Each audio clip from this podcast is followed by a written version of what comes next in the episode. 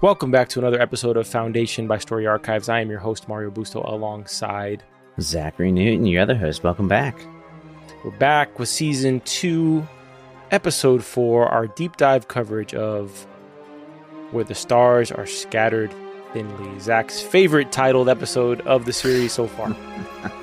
Don't love the title, but I did love the episode. Great episode. Um, I'm I'm just really excited that we, we get to see now all, all of the established characters start to embark on their their own journeys. I, I found it really interesting, even though technically not a lot of like large events happen in this episode. It was it was very interesting. I, am along for it. I could I could deal with a few more of these. I'd I'd be happily I'd I'd be pleased if if we had a few more like this. A few. Yeah. How about like a show's worth? How about a yeah. show where well, that's, that's what I mean? Like, yeah, give me a few more we're just moving forward. We're not going sideways. We're just here in the present. Mm-hmm. We have our main characters actually actively. We're actually seeing their lives. We're not seeing them through these Spark Note summaries of what's occurred. We're actually seeing it yep. live, right? Uh, we're getting some interesting tidbits. What's nice about this episode is that they don't spread us too thin. They give us three main sections, mm-hmm. and they don't spread us across the entire character storylines, right? So we get uh, Bel Riose. We get um, Hober, I almost called him Hodor. Uh, and we get Lady Sareth, right? Yep. With a little bit of Rue and Dawn and Dusk. Dawn and Dusk get some love in this episode for maybe the second time in the season, but really kind of the first. It's really the first. They were just uh, like kind of like side pieces in the other uh other episodes. Yeah, shout out to Dawn. The actor who plays Dawn he's doing a great job because this Dawn is such a complete divergence from the season one Dawn that we meet. Yeah.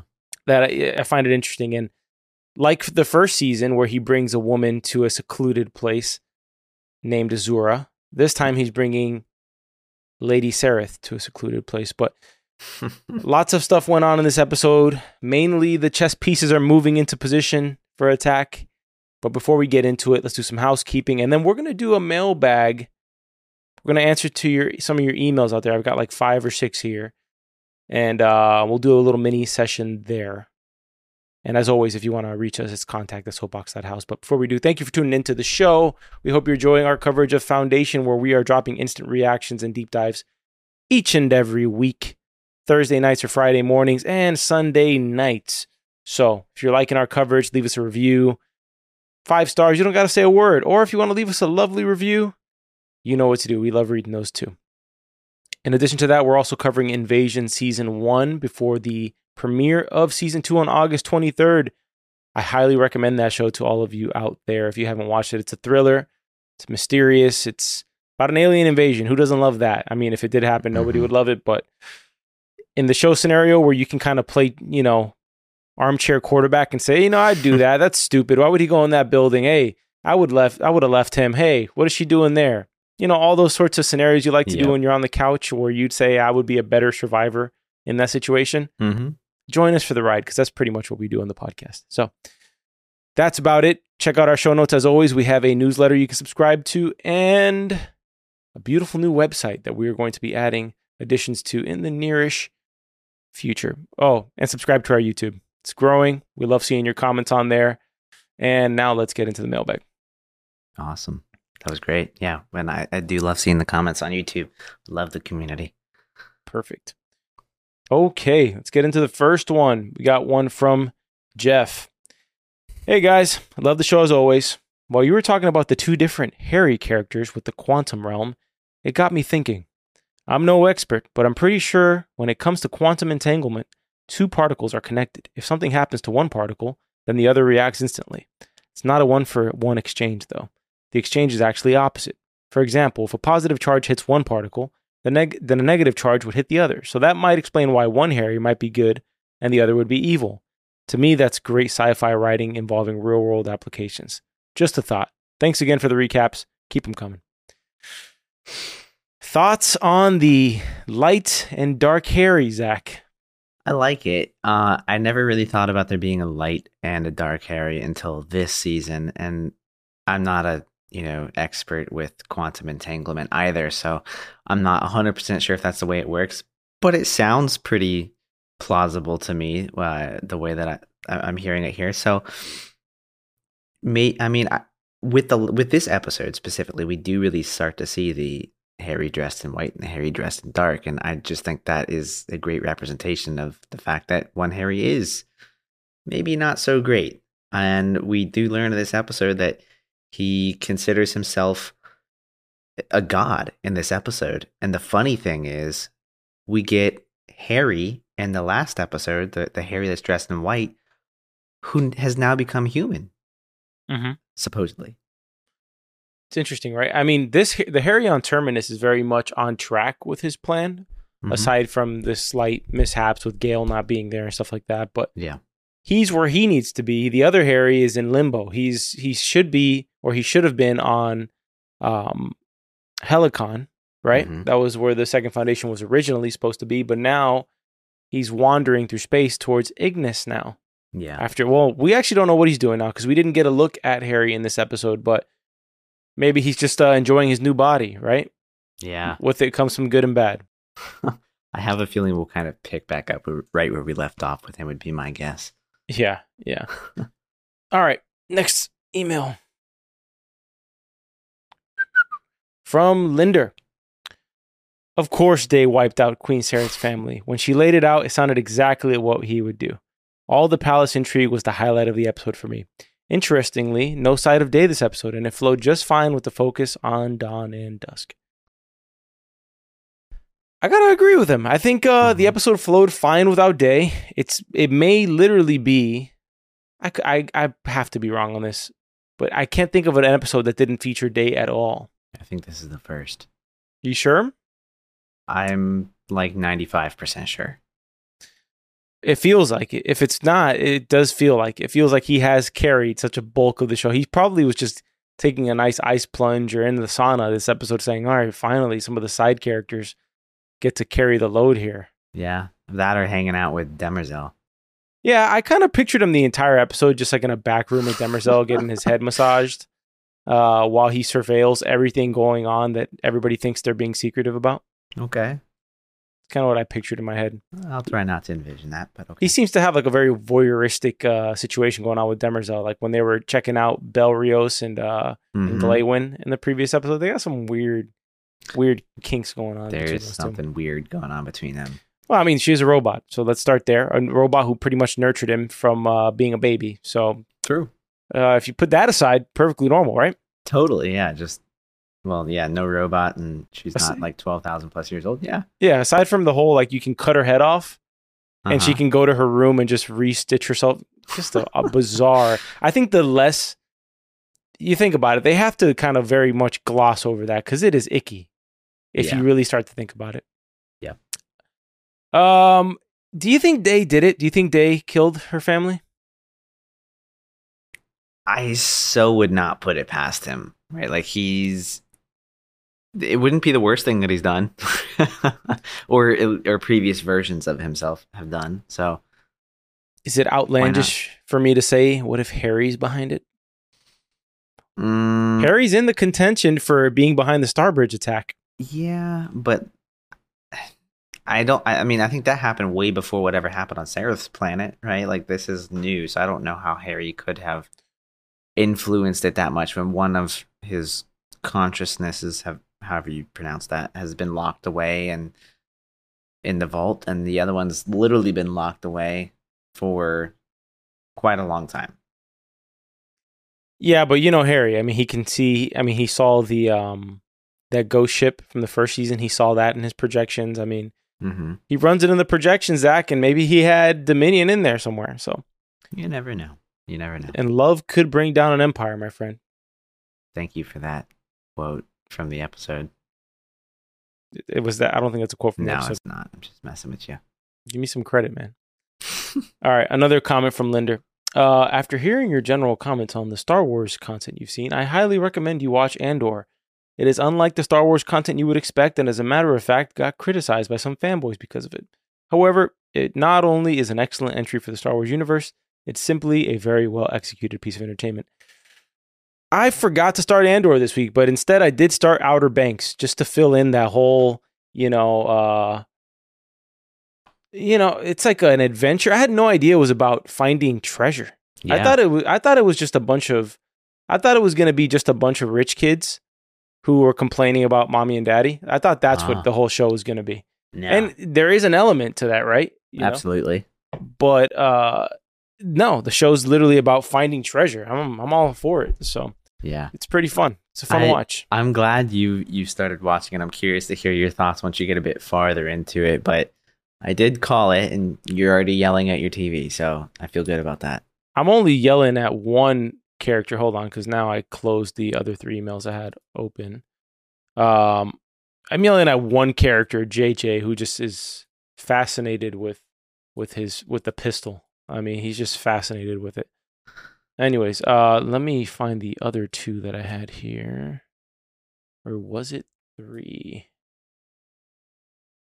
Did we That's it. cover Ryan's? No, I don't think so.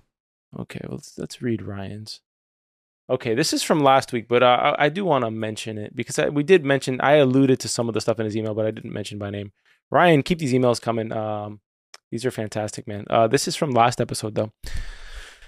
Another great episode. Just a couple quick things I noticed. I was impressed with the attention to detail regarding Hari being a hologram. When he and Gale were walking in the sand, she was making footprints, and he was not. Yeah, we mentioned this that they're they're trying their best to kind of like toe the line between hologram Mhm. and non hologram, which to me they completely deviated this episode because Yeah. Hari inside the Terminus vault literally kisses brother Constant on the head. Mhm. Like he is physically touching everybody in this vault. Yeah. So I don't I guess Hari in the No, we know he's a hologram too because last season when he walks out of it, he's a hologram. I remember that vividly.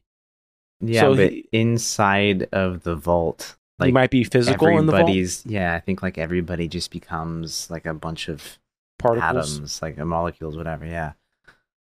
Anyways, continuing here. So what's up with Calais? The no life signs detected. So she isn't a clone. Is she a robot like Demerzel? I vote robot. I really want that robot cat fight to happen. of course, she could be like Hari, I suppose, or maybe this is the Prime Radiant evolving. There's something to the whole Prime Radiant evolving thing, and you know, I really gotta, you know, Hari calls the Prime Radiant a quantum supercomputer. No, a quantum computer in superposition which Mhm. means pretty much means that it's like omnipresent which is that's kind of what i took from what he was saying did you understand something different Uh, I think super. Again, I'm not. You know, in, in, no one's holding you to uh, I'm not a scientist or anything like this. I know, right? Like, I feel Yeah. like that's what I need to know to, to answer this. Yeah, But yeah. uh, my understanding was that superposition means that it can be in two places at once, and therefore it is with Hari one and it's with Hari two, right? It's in it's both in the vault, but it's also with Gale, and they're like directly related. So it is the same thing present in two places. So whatever one of them would be learning would be my guess. The other one would know at the same time just instantly. Hmm. that's the way that i kind of understood that. Interesting. I wonder if that's a deviation from the books. Okay.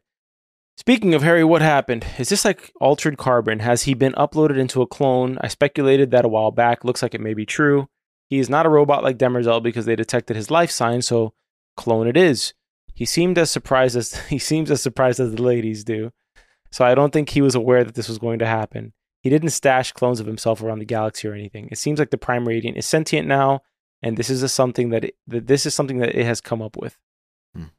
yeah i think you were on the clone wagon as well. That was one of the things you mentioned zach. Yeah i kind of think it might be a clone especially if those little like well they're not little but those massive spider mining robots uh you know sensed a life form there it would Yeah. make sense that he could be a clone Ryan's also a fan of the Titan's prick, the uh, weapon of choice of the Korellian Commodore, who is uh, executing people by this giant, uh, giant needle-looking thing that they call the Titan's prick.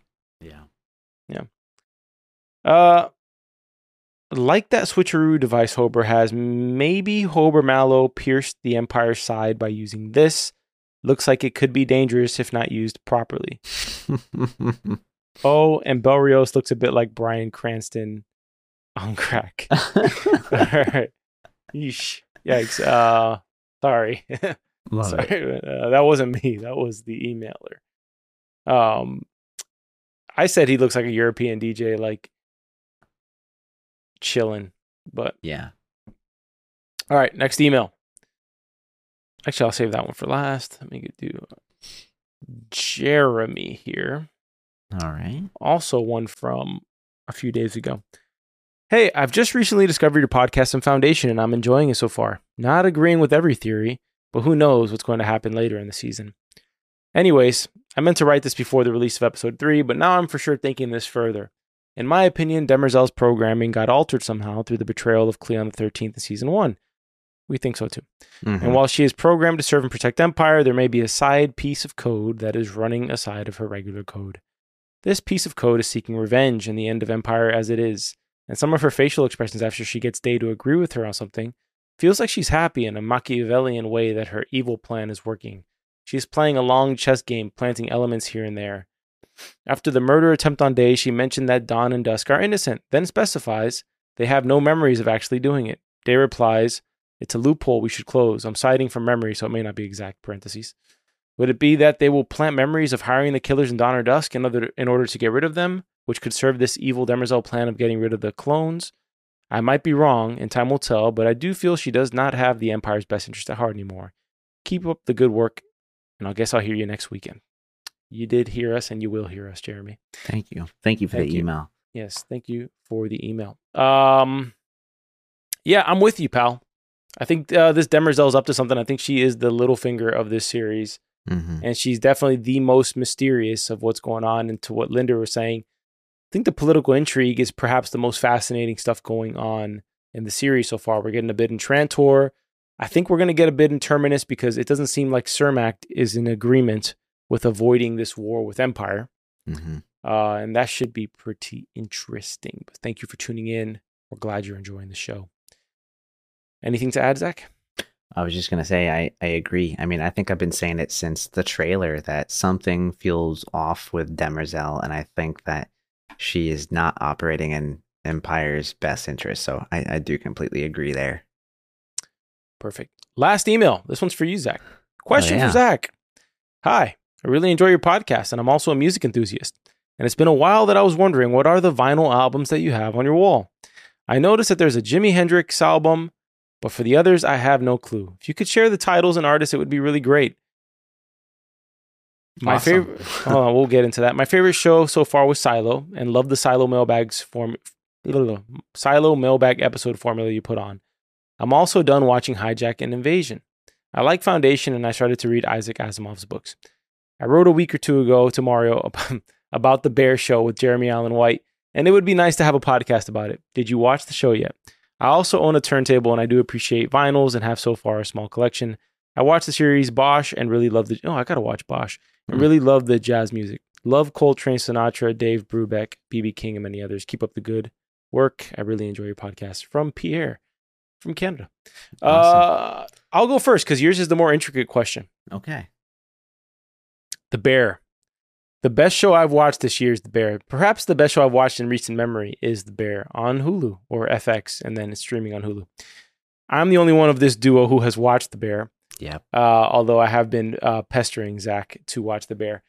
If we do the Bear episode, it might be something like the beef coverage where I just go on a long soliloquy about my immediate thoughts on The Bear hmm because I'm not sure I'm going to be, be able to rewatch both seasons to do a proper comprehensive deep dive. But I love the show. Pierre, I'm almost certainly going to do something with the bear. So don't, I mean, you, you don't have to hold your breath. I'm going to do it just maybe like in a month. So I don't know when. It could be next week. Could be in a month. Could be Sunday. We don't know.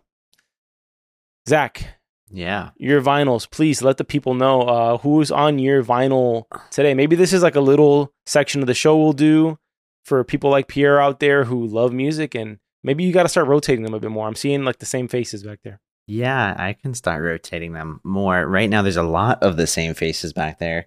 I have Sinatra, Sinatra, Chuck Berry, Sinatra, Jimi Hendrix, uh, some Dean Martin, Sammy Davis Jr., more Dean, more Sinatra, and I'm seeing two Sinatras in the bottom. Yeah, there, I've got one. I totally. f- I can't Oh, the four freshmen. That's what it is. That's that's the last one over there. All right, so from left to right for the viewers there, what is the Sinatra album on the left called? That one is "Come Dance with Me." The next it's one, one. The next one is Ring a ding ding. okay. What's in the middle? I can't the- see. it's the best of Chuck Berry. It's Okay. a great one. Features my dingaling. Lovely song. uh, right. th- then we have another Sinatra. I can't see the name You of got- that one. you got ring a ding ding next to my dingling. Okay, good, good choices. Yeah. What, what's to the right And of Chuck we, Berry? we end with uh, Jimi Hendrix War Heroes. What's next to Jimi Hendrix on the left of Hendrix? Well, that's another Sinatra. I just don't re- recognize the artwork. I can't remember the name of it. All right, all right. Well, um, you can put it in the show notes. Yeah, I'll put it in there. I'll start swapping them out. We can we can have a little record time next time. Perfect. If you want to be featured on our mailbag section, email us at contact at soapbox.house. We love your comments on YouTube, but it is a lot to monitor in trying to manage the workload of putting out content and in managing all of the replies to all of you. But we're not complaining. We love it. But if you really want to be heard on the show, email us with your comment. Hey, comment on YouTube too, and then copy paste it on email, and you will almost certainly be heard on the show. Unless you're trying to spoil something for people out there, in which case you will not be heard on the show. Mm-hmm. All right, let's get into the recap. Let's do it. Can I breathe? I don't know. Maybe. Demerzel. okay, we begin the episode with an almighty Gale narration telling us that we're all, I mean, it is a pretty interesting thought. Gale always hits us with the hard hitting facts of life. If your great, great, great, great, great, great grandparents never met in Ireland, Zach, Yeah. Ireland, right? Yeah. Or Germany, Uh, both. Probably. you would you wouldn't be here today. Yeah. I know. Every every now and then I I actually end up thinking about that. But I, I don't quite think about it in How the often? manner of like not that often. I mean it's like you know, once If a you- night or something. If you would have said every single night. no, um, I don't know. Every every now and then it just randomly pops in my head, but I never think about like, man, if my great great great grandparents didn't meet, like I wouldn't It's be crazy, here. Like, right? it's crazy, but it also like it's like so logical to think about it that way. The the thought that actually pops into my head is, man, do you realize how many things had to happen the exact way that they happen for you to be here at this exact moment in time? And that is just the trippiest thing to me in the world because it's not just the fact that they had to meet. There's there's so many things along that path that had to happen in the order and the time that they happened for, for, for this to be here. Or for me to be here, I guess. You think psychohistory predicted it I definitely think I was, you know, on the roadmap. I was probably one of those red balls that just said something bad is, is You're probably yeah. You're Yeah. probably the third crisis. Yeah, that's what it is. That's probably yeah. That's if I had to guess. All right, we start the episode with Poly and Constant, which I'm hella confused about this chick's name. Okay, mm-hmm. Hober's very confused the entire episode about what her name is. At one point, calling her Weenus. Um, well, we're getting real mature here. You your albums on the walls and Weenus is taking this maturity level to the next Yeah, to the next brink. Um, he's confusing her name the entire episode, and if I'm not mistaken, I've heard her name spoken in front of Hober about three times in this episode, maybe twice. Sermak, her father, supposedly her father. I don't think that's her dad. Um, he says constant, okay, Mm-hmm. in front of Hober. Then in the vault again, and then I think it happens one more time that I'm blinking on. Nonetheless, I don't think that this is her name. I don't think Constant is her name. I think that's just a, a placeholder. Yeah, I, I don't think it's really her name either. I mean, she said that what her pater is Seda Thespin and Yeah. they keep their names private. Which means she's a Thespin, which I had mentioned because of her eyes. I assumed Mhm. She was a thespian. We don't know her name. It seems to be a grand mystery of the show. But because they are making such a big deal to hide her name, I'm going to assume she is somehow related to Hugo, the only other thespian who was on Terminus at one point. Yeah, that would be very interesting. Uh, It would be nice to see a little bit of some some piece of Hugo in some manner in this show because I I don't think that we're going to see him. If she season. if she is Hugo's, let's say great great great granddaughter or whatever, or Yeah. great granddaughter, that means Hugo moved on. Poor Salvor. I What does know. Salvor expect? Well, I don't know. I mean, when you go sleep in a freaking cryopod for like 130 years, Salvor needs some some shine in this season. I'm sure she's gonna get it soon, but she needs her moment.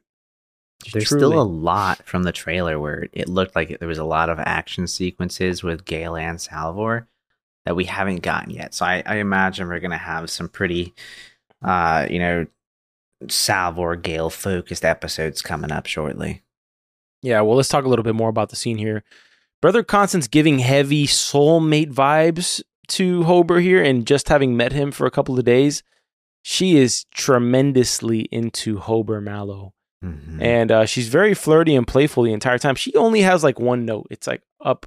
But, you know, she is very endearing in terms of being able to see the soft side of Hober and see the the heroic side that he seems to try to hide behind his um greedy trader uh you know womanizing ways right Yeah.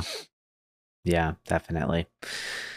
I have a feeling that they're going to get together at some point in this show. I don't think we can avoid that. that is not a bet i will be taking against you there Perfect. because i agree Sweet. on terminus first and foremost they've just arrived back to terminus but i found it crazy that your prophet hari seldon okay yeah. etches onto the vault that has been dormant for 138 years to find one person. And you send only two people to go find this individual. hmm I found that incredibly um, uh, hopeful, Yeah. naive. Yeah. I mean, they did Pause send for a a second. drunk. Yeah. They sent a drunk and his apprentice. Yeah. Maybe I mean maybe they just didn't really want to want to find him. What'd you think of Hober and Seth here? Because he calls uh, Sermak Seth. Hober does. That they're Yeah. friends from back in the day. What do you think is the nature of their friendship? Hmm. like childhood friends you know hey childhood friends and he he went his path to serve the foundation i went my path to become a you know whatever he is a trader who's kind of like the charming trader who uh goes and finds loot and luxuries from across the galaxy like the Locrease wine that he shows constant Yeah. on the ship Yeah, I mean, I noted down that it was it was obvious that uh, Hober knew Sermak from you know his past. I don't know. Maybe they were friends as as you know younger kids, and Sermak got the girl that Hober was interested in, and said, "I'm done with this," and left. well it seems like Sermak's daughter's into Hober so interesting concept there um I don't know if that they're I don't know if they're from growing up together. I just think that they maybe knew of each other and maybe they'll go deeper into what their uh, relationship is. But Hmm. the pretty much the the plan on Terminus is Hober arrives and they go straight to the vault. But let's Yeah. head on over to Trantor where Sareth, Lady Sareth is on her own mission to pretty much get to the bottom of what happened to her family and whether Day was involved in them dying. Yeah. This is a, a very interesting uh, part in the episode. I, first of all, I think uh, the lady who is playing the character of Sareth is doing a great job uh, at acting in this episode. Me too. I like that. I mean, she she's being really sneaky. She's not wearing her makeup, trying to think or, or make uh, Dawn right. Dawn. Yeah, uh, feel like she's opening up to him so that he opens up to her. And we Oh, finally. I don't think I don't think she's opening up to him, bro. This is a classic. no, no, she's she's not. She's not. The move of not wearing the makeup is to get him to Oh, think yeah. so, right? Yeah, great, great move, uh, great acting, and we finally find that she actually does have some motive, at least in her own mind, to have Day killed. Probably through revenge of some sort because you know even if you kill Day, there's going to be a replacement Day, so it's just revenge against this current one. Yes. Uh, we find out something about her enjoiner Rue, the woman who's pretty much like her main advisor. Yeah. That she had a hookup. She used to be a concubine in the, I guess, like the brothel of Trantor. Seems like, hmm or maybe it was the brothel of like Dominion, but it seems like it was the one on Trantor. She was a concubine there. She had sex with Dusk, or they hooked up, and she doesn't have a memory of it because they erased the memories of the concubines, if you remember from season one. Yep. Um, but through that, she came back home incredibly wealthy and rose to the political rank because I guess just simply having a hookup with the empire Mhm. make puts you on the political scene, like certain politicians out there that will Yeah. remain unnamed. Of course. Well, I guess it played out well for her. She looks like she's got a, a decent amount of power. Well, it looks like she has also a decent amount of motive here because in the episode, she's sort of conspiring with Dusk in a way because Dusk does not want to see this marriage. Uh, Happen. uh, he does not want to see it uh, consummated, right? Mm-hmm. Because that would make him the last Dusk, as she said, and perhaps the first grandfather Dusk. So, uh, I don't know what his motive is and how he's going to try to get Rue on her side, on his side. Maybe Mhm. it's through more riches. Maybe it's through a po- more powerful position. Who knows what it is? But she has her motive for wanting her to get married today, and he has her motive. He has his motive of preventing it, of course, which we all can understand why it would make his legacy worthless. Yeah. Right. Um. Okay. So Sareth here. She mentioned something. Well, she's trying to get to Dawn because I think Dawn is the weakest link, right, of the of the clones. He has been in last season, that's for sure. He does seem more composed here, like he's not falling for it. Although she's putting on the charm on him, right? She even Yeah. insinuates at the end, "Hey, why not pair us? We're, you know, closer. You know, in we're kind of more similar. Yeah, we're closer in age. Yeah, it makes sense, right? You're the same person. Why not do this with us? Mhm. Uh, he seems a little intrigued by that. Because why not? But she mentioned something about why it's suspicious and why she has her suspicions that Day is behind the death of her family. She says she was a million steps away from the throne Mhm. and that nobody ahead of her would have made this alliance with Day. And so by killing her whole family, it would have forced her into this position of considering this sort of alliance. Yeah. I still think it's definitely something that Day would do. And he may have done it. He may have. And like I said, it gives her the motive. I, I had my suspicions about her early on. So maybe maybe this is us finding out that it was her. I did find it interesting that they decided to kind of go take back the imagery to Dawn taking a girl to a secluded area in the Mhm. garden, right? Because Dawn seems to be obsessed with the garden area, just as Dusk is obsessed with the painting, the mural. Uh, in season one, he takes Azura to a secluded place and they have sex. Mm-hmm. They hook up. That's where they would do the little rendezvous. Here he's taking Sareth because it's his initiative to take her to a secluded area. I can only imagine Days keeping tabs of all of this. I, I just don't see him to be somebody who's so naive that he would allow this sort of conspiring to occur, unless Demerzel's given him some distractions somewhere else in the castle, It's possible. the palace. I'm sure. I'm sure Day knows what's going on. He, he's got informants everywhere. Did Mhm. you notice that uh, part of the mural that Dusk and Rue walked by? I mean, is it just me, or did that kind of look like a robot on the wall, like on the throne? I was trying to make sense of what it was.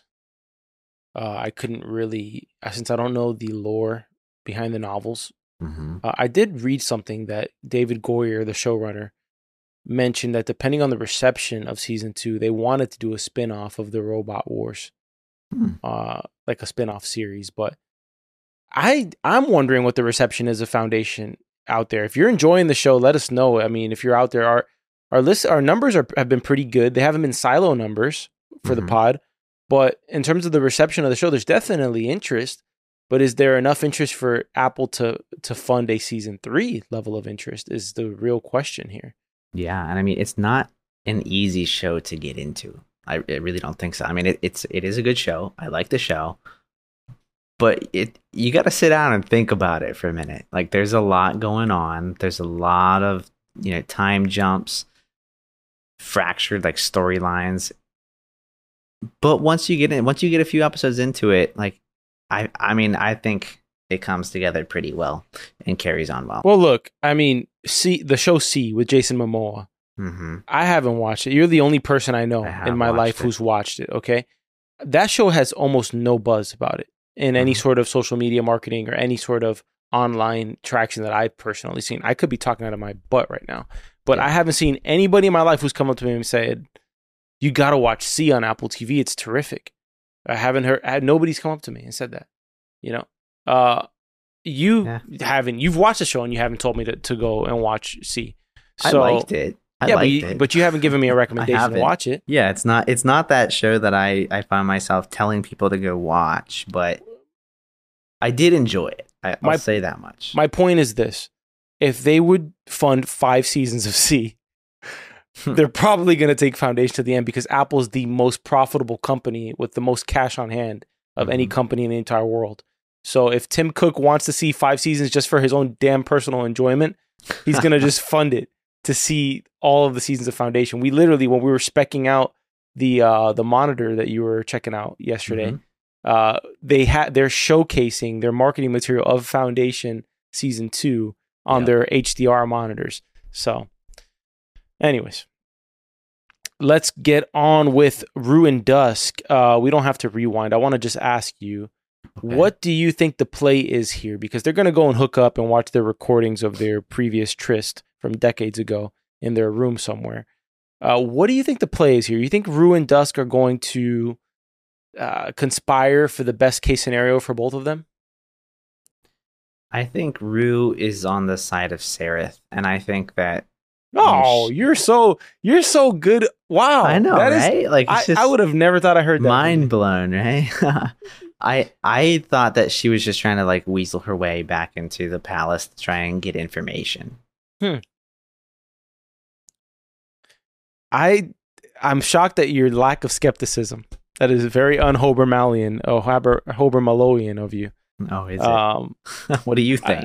I, I think Rue was out there with her makeup on, trying to seduce Dusk. To be honest with you, uh, I think she knows she has a very uh, powerful negotiation chip here. She is the one who whispers in the queen's ear.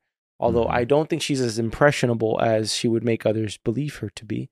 I think she's a Mhm. force to be reckoned with more than she lets on. But Rue is in a position to decide whether this this marriage occurs or not. And if Dusk promises her some crazy amount of wealth or power, then maybe Rue is swayed and isn't so inclined to take out this dynasty because, you know, self preservation and self um I don't know what the word is, but looking out for yourself is always above anything else in most cases in the world. Yeah. Okay. Well, we'll see what happens. Hopefully, in the next episode. Hey man, it's like, you know, you never see these CEOs that give themselves like twenty million dollar bonuses. Yeah. You know, totally. yeah, they could decide to not do a twenty million dollar bonus. They could, you know, maybe divvy it up a little if they wanted to. Mhm. But it's human nature. So is Rue gonna go with some sort of human nature here and I don't know, prevent this marriage from occurring? It's an interesting prospect. Well, I'm I'm assuming that Sareth wants to have Day dead, right? Mhm. So the marriage might not happen, or if it does, it might not be a long lasting one. Or it may not be today. That's also a possibility. Um, though I don't I don't really see what the difference would be whether it's day or, or dawn at this point. Like I like I think you're still If gonna you're- get the same thing out of it. No, not if you're day. Well, of course not if you're day. Like if I'm day, I'm not letting that happen. There's no way I'm letting Dawn uh, have Lady Sarah. There's no way. That ain't happening. You wouldn't let it happen either. The whole point of it is for him to have kids to pass down and take out the dynasty. It's all ego driven. Of course. You, it's not because he actually thinks that the no, no. If it was actually self serving, maybe he would say, "Brothers, let us all have wives, and we will all have kids." You know what I mean? Yeah. to kind of give as many kids as possible for you know the furthering of it but that would create like a crazy uh power uh power struggle Yep. all right to Siwenna uh that packet that we were confused about as to what they were tracing after in the Mhm. planet.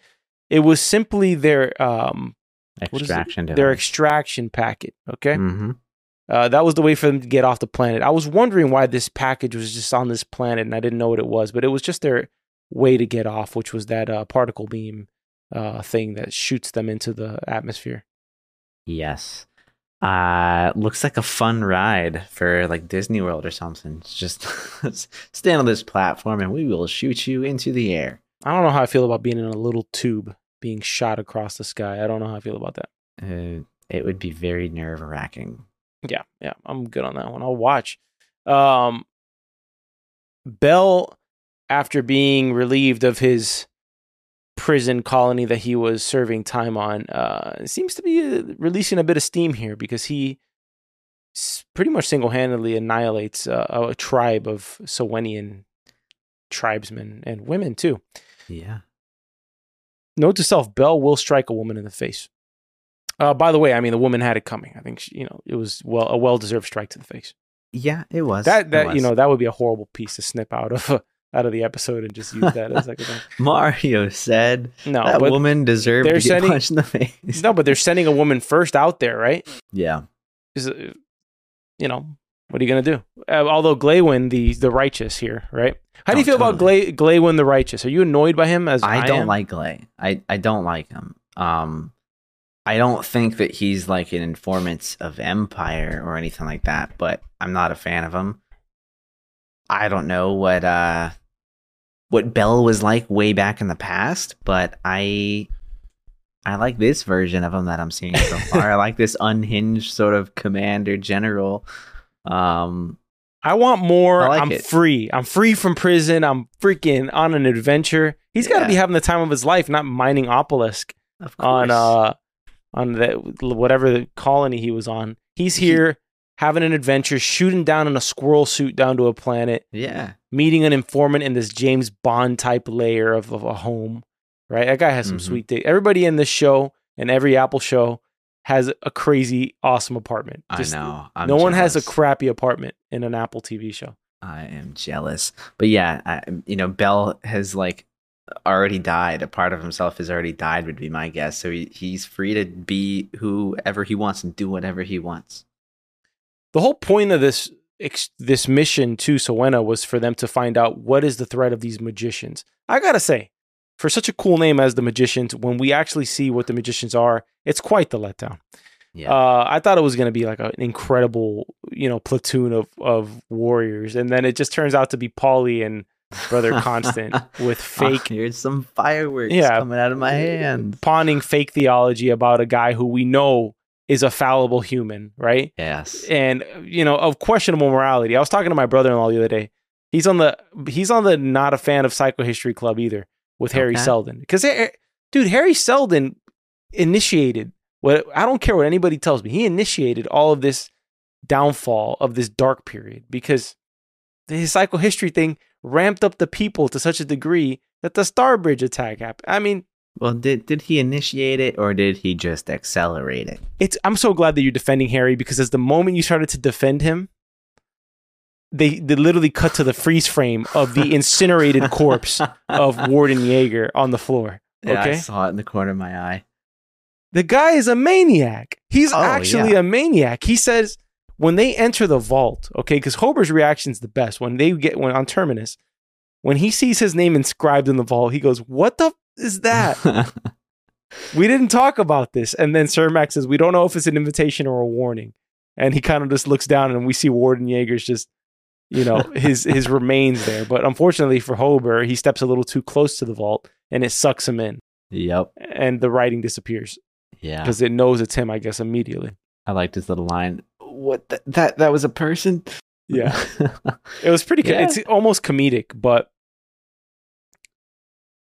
I just find it, you know, I find Hari to be a maniac in some ways, man. Like when he sees them in their cleric robes, he says, "Oh, the foundations entered the religious phase." yeah, he's just all knowing. But he doesn't he doesn't say, "Yeah, I'm not a god."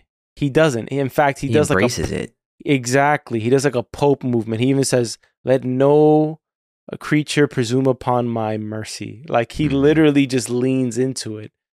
He only really says the truth to Hober when he has him one on one, to be Mhm. honest with you. Yeah.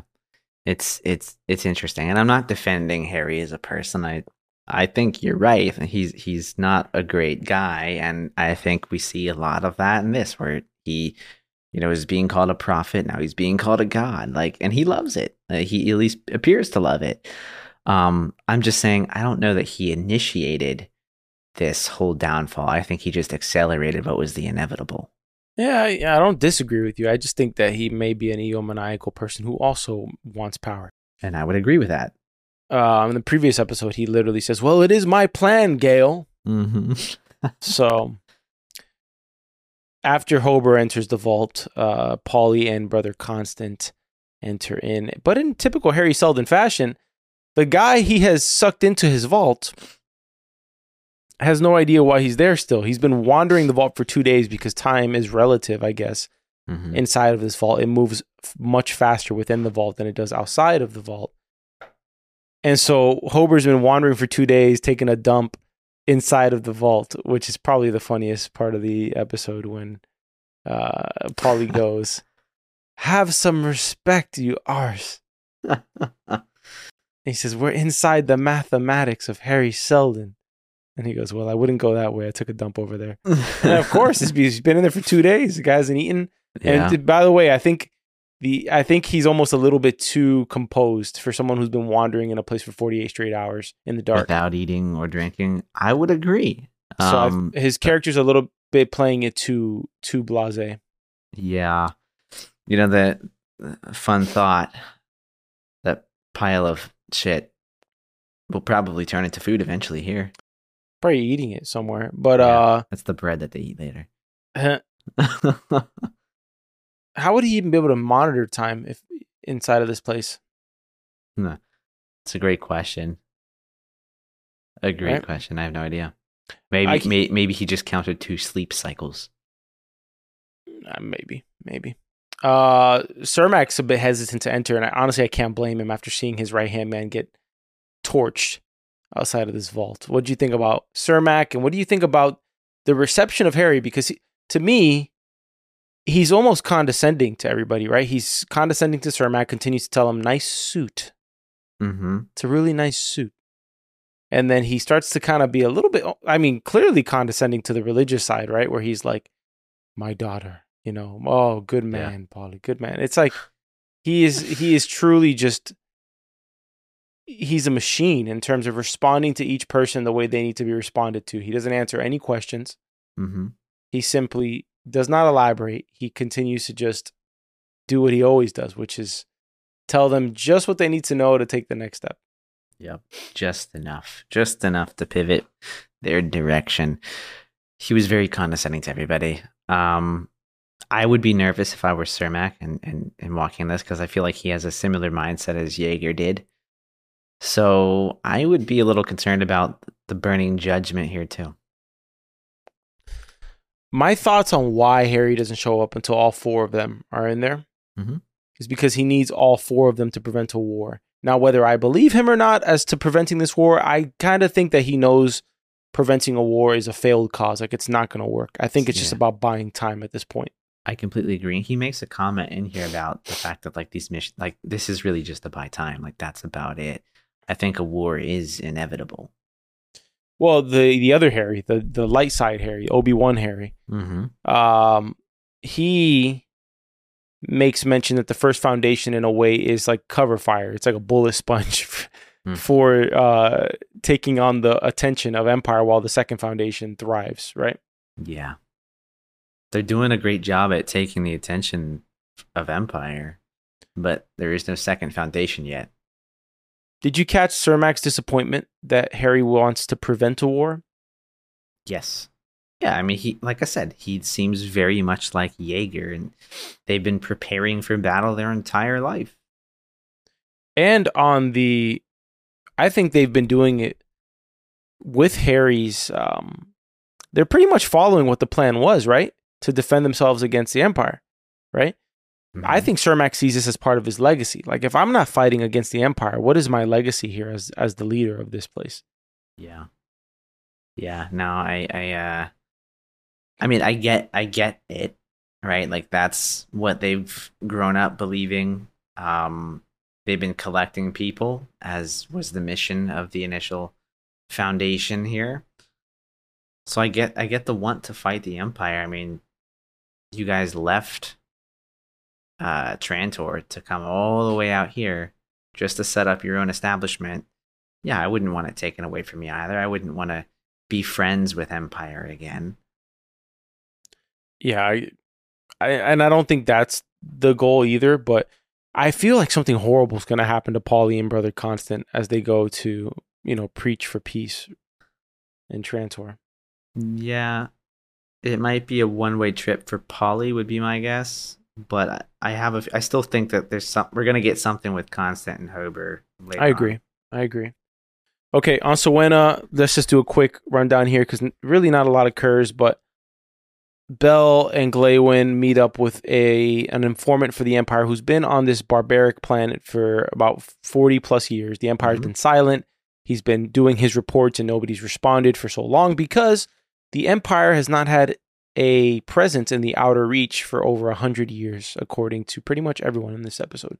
And at this point, this is a secret mission. They don't want to be known that they don't want to raise the uh, alarm bells that something's Yeah. going on, that they're looking into what's going on in the outer reach. So, Ducem here, the informant, an old man here, living in a pretty sweet home in Siwenna. He's got just an incredible looking home. I like. I wonder what where this location is in the world. Um,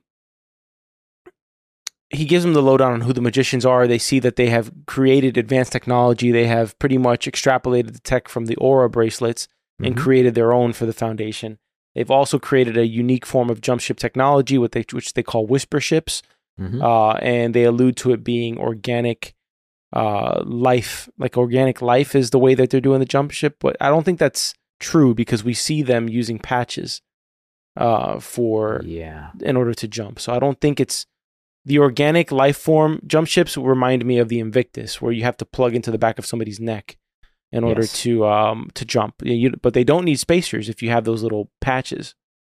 Yeah. Yeah. It reminded me a lot of the Invictus, the way that they were speaking about it. But I, I don't know what part of the ship would be alive.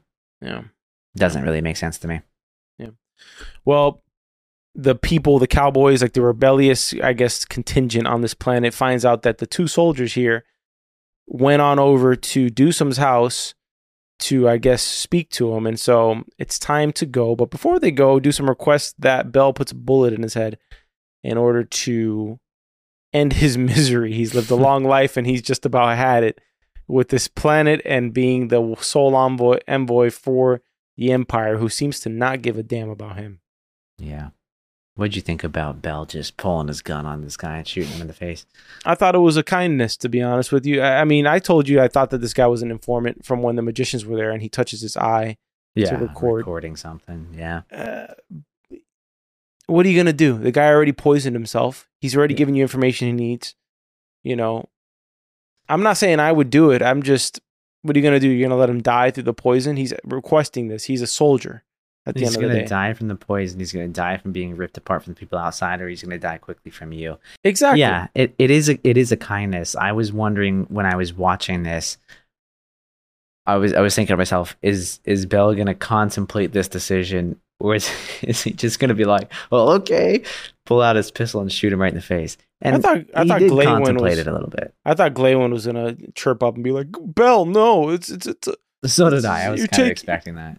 It's not us. it's not our, this. It's not our place to take a life. Like, shut up, man. Shut up. Like, what, what Somebody you- does not like Glay. It's just like the whole point of this mission is for them to find that book, right? It's setting up the whole theme of is Bel gonna turn into the monster that he's serving? Which Mhm. I'm cool with the storyline. I'm just making fun of it like I can as we do this hour long deep dive because they literally find a book that looks like it was taken from like the story of the Buddha. yeah, You know, yeah. Okay. And it's like about a soldier and his charioteer, and the charioteer is questioning the motive for the war. Right. Mhm. I just find it rich that the guy who was living it up cushy in Trantor for six years, while this guy was mining his ass away on a penal colony, is going to get lectured by the guy who looks very well fed, very well lived in the palace. Okay. Yep. How about go mine some obelisk with you, with the sailors? You seem to be the only guy who didn't have to go mine obelisk, buddy. Mm-hmm. I don't know. Just don't lecture the guy who just got off of like a freaking decade long uh prison sentence. Like just don't talk to me right now. Even I- I even even Bel says like shut the hell up and walk earlier in the episode. It's just like now is not the time, dude. I haven't done anything wrong. I have a bunch of tribes people in front of me. They want Mhm. to fight. What do you want to do? You want to it's a barbaric planet. We already said we would pay them. They don't want money. Mm-hmm. There's no there's no negotiating with them. Yeah. No, I'm I, I agree with you. I wouldn't have patience either if I was locked away for what a, a- about ten years, almost was it like six? I, maybe, I but don't I don't remember I don't remember what the I guess it was 6 years, right? I think it was six years. Yeah. That's long enough. It is. I wouldn't have patience for these people. I should have just like pulled out the guns and just mowed them down to start with. Yeah, yeah. All right, back to the vault. Um, Hari gives out the directions of where he wants everyone to go. And Poly asks the one question that everyone in the room should have asked first. Hey, uh, why'd you burn our warden uh, to Mhm. smithereens? And it turns out to be the thing that I observed, which was if Hari's on the inside hearing the way this guy Jaeger's talking, Yep. it's very egomaniacal. Like the guy's an issue. Mhm. So I thought it was part of that. Now, whether Hari's telling the truth or not, that that was the reason, because that's pretty much what he says was the reason.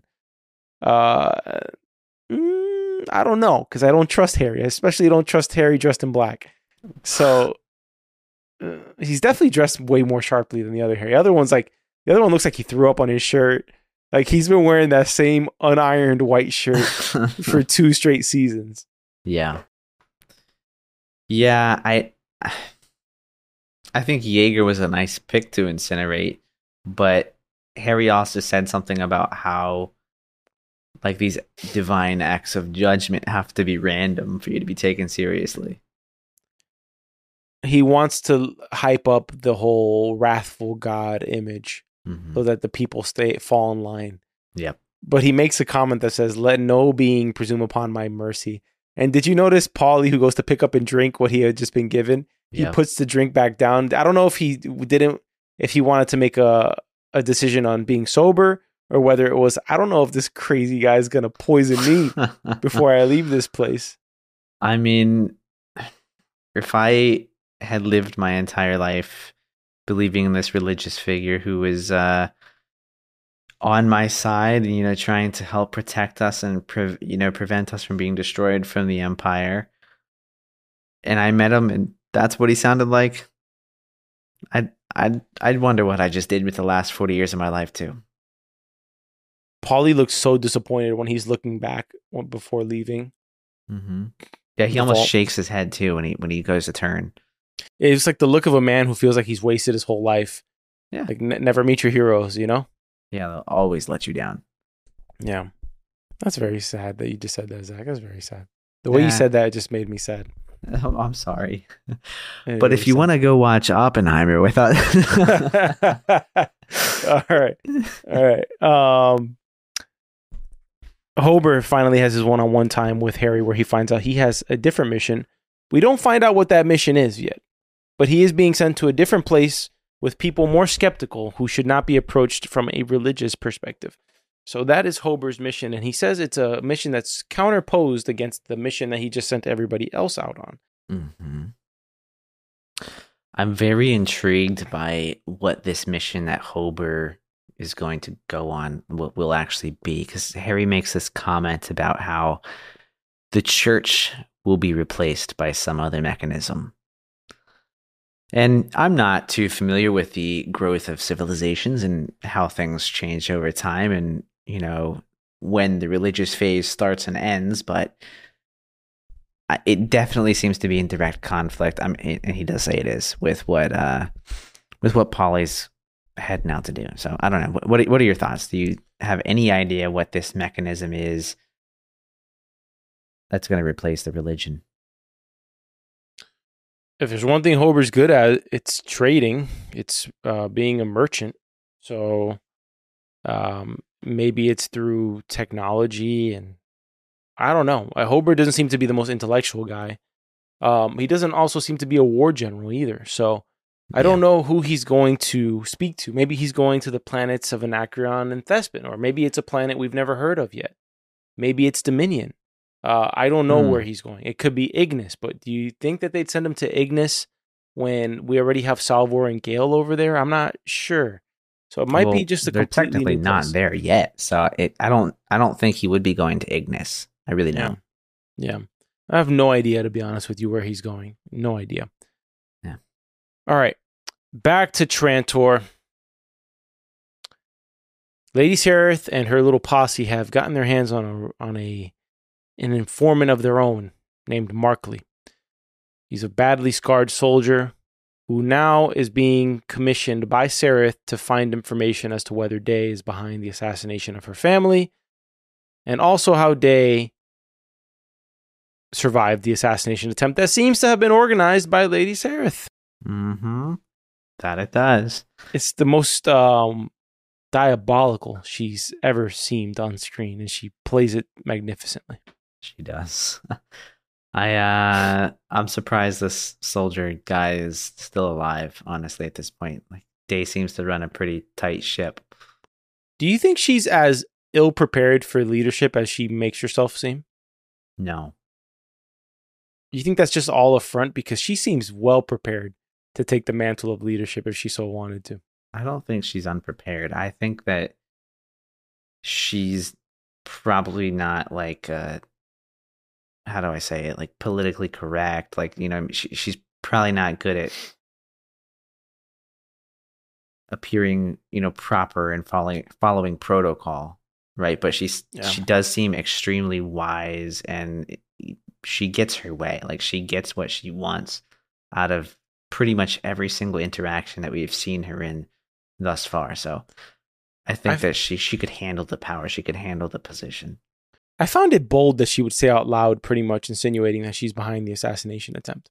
hmm Uh, I found it very a very bold choice there because it does seem like there would be ears everywhere, you know, uh, and Yeah. that's something that it feels like that would be the one thing that they wouldn't allow within his uh, within his kingdom. But maybe he would. Maybe he'll just hold her hostage and you know make her have his children. I don't know what he'll do, but Who knows? he's diabolical himself. So, I, what do you think the repercussions might be if she gets this footage and she finds out that he's having sex with Demerzel, and uh, she already knows that she's a robot, pretty much.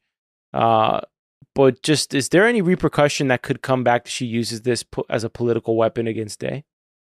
I don't know how it would. Uh, I mean, I don't really have a good sense of how the people right outside of the like the palace view the empire at this point. I don't know how much they care about the, their personal lives and what they Mhm. do. Mhm.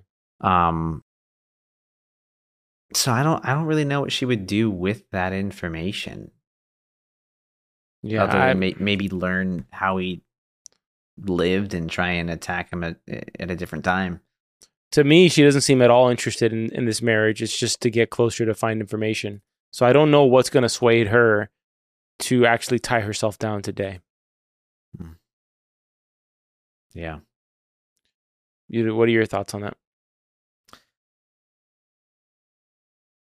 I think she's trying to get close to confirm her suspicions, but again, I, I it feels like a revenge thing. I think Day probably did it. I'll I'll agree with Linda Mess. I think Day definitely killed her uh killed her father and you know this is her way of trying to get back at him and you know the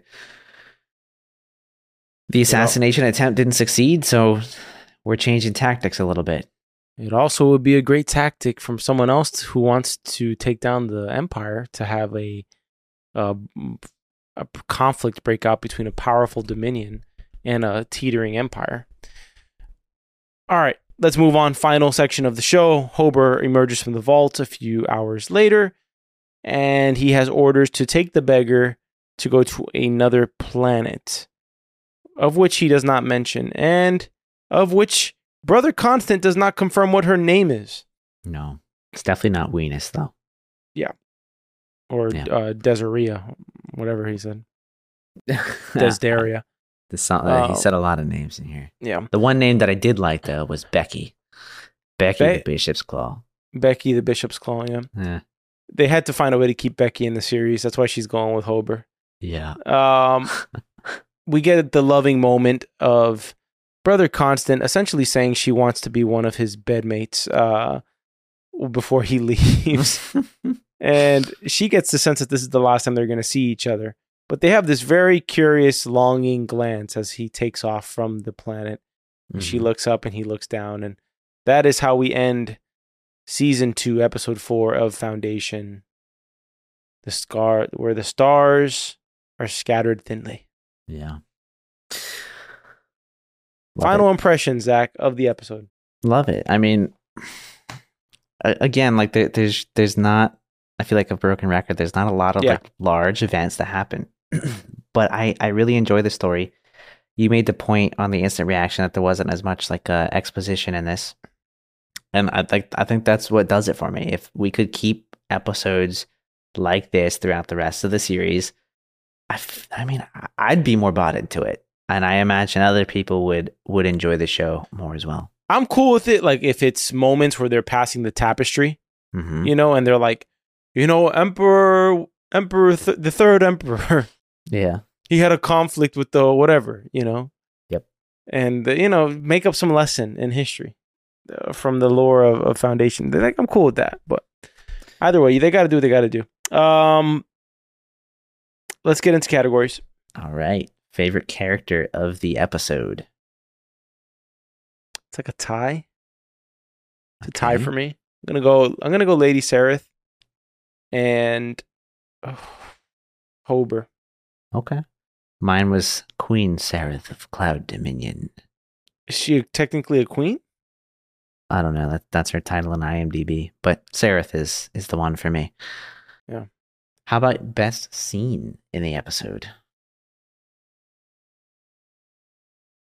Best scene. Um, I'm gonna go with when Hober first sees the vault. Dang it! That's what I wrote. I said Hober meeting the vault. Okay. Yeah, thought that was great. All right. Favorite line. I hope mine's different than yours. No, it's probably the same. Knowing you. Let no being presume upon my mercy. Mine is actually different. So mine oh was shit! it was said close to that line but um hari had said for god to be effective you have to be intermittently wrathful Yeah, yeah. Okay, that's a good Yeah. one. i liked it All right. Uh, where do we go from here? I think next episode we finally see. Well, we actually get a confirmation on the little uh, bio of next episode. We should be seeing Ignis next episode for the first time, and where the second foundation should be formed. It also seems that Light Hari has had a wardrobe change, according to the thumbnail of next episode. But I think I'm expecting our first look at Ignis, maybe the foundation starting, right? Yeah. Hopefully, where Hober's going to. And then hopefully, we get an update on the situation of whether Day is behind the killing of Sareth's family. It would have been maybe nice to have had like start the season with a flashback scene of Sareth's family getting killed. That would have been like a nice touch in terms of setting up her storyline, where she Yeah. doesn't come in as a stranger, where Yeah. you're like, oh, this is the girl who was, you know, she was left behind because her family, you know what I mean? Like do something like that. it's a little dark but No, it's like she's coming in and you don't know who this woman is on the ship coming to this planet.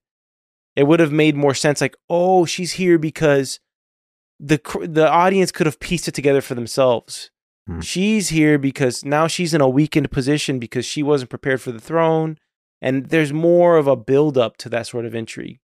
yeah i don't i don't mind the mystery i don't mind the mystery in this one but um yeah i don't know Well, with your I don't know, we will end this show. Thank you for tuning in to this episode of Story Foundation by Story Archives. As always, you can catch our instant reactions on Thursdays, our deep dives on Sunday nights, and our coverage of Invasion, as well as our series finale for Hijack on Apple TV that we will be recording soon enough for all of you hijack fans out there. Uh, with that being said, Zachary to the outro.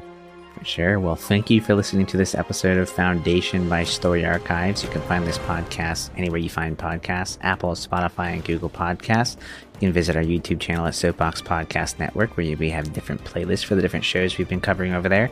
You can visit our website at soapbox.house, email us at contact at soapbox.house, and there are two links in the description below one for our quarterly newsletter and another one for a survey that we're putting out as we collect information and continue to build the network. All right. Thank you all for listening. Until next time, please respect and enjoy the peace.